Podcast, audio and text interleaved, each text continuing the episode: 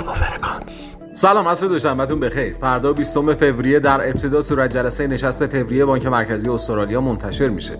نشستی که در اون سیاستگزاران نرخ بهره رو بدون تغییر نگه داشتن اما برخلاف سایر بانک های مرکزی از موضع انقباضی خودشون عقب نشینی نکردن. اگر صورت جلسه نشون بده که برخی از اعضا به دنبال افزایش نرخ بهره بودن احتمال تقویت دلار استرالیا وجود داره.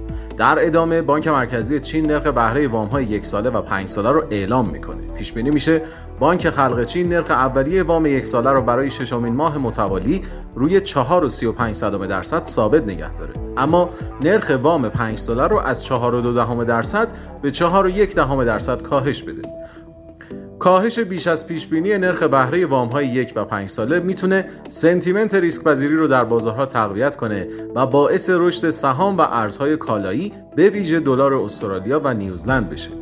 در نهایت شاخص بهای مصرف کننده کانادا رو داریم که انتظار میره در بازه ماهانه با رشد 14 درصدی همراه باشه و تورم میانگین و اصلاح شده سالانه که مد نظر بانک مرکزی کانادا هستند بالای 3 درصد باقی بمونن.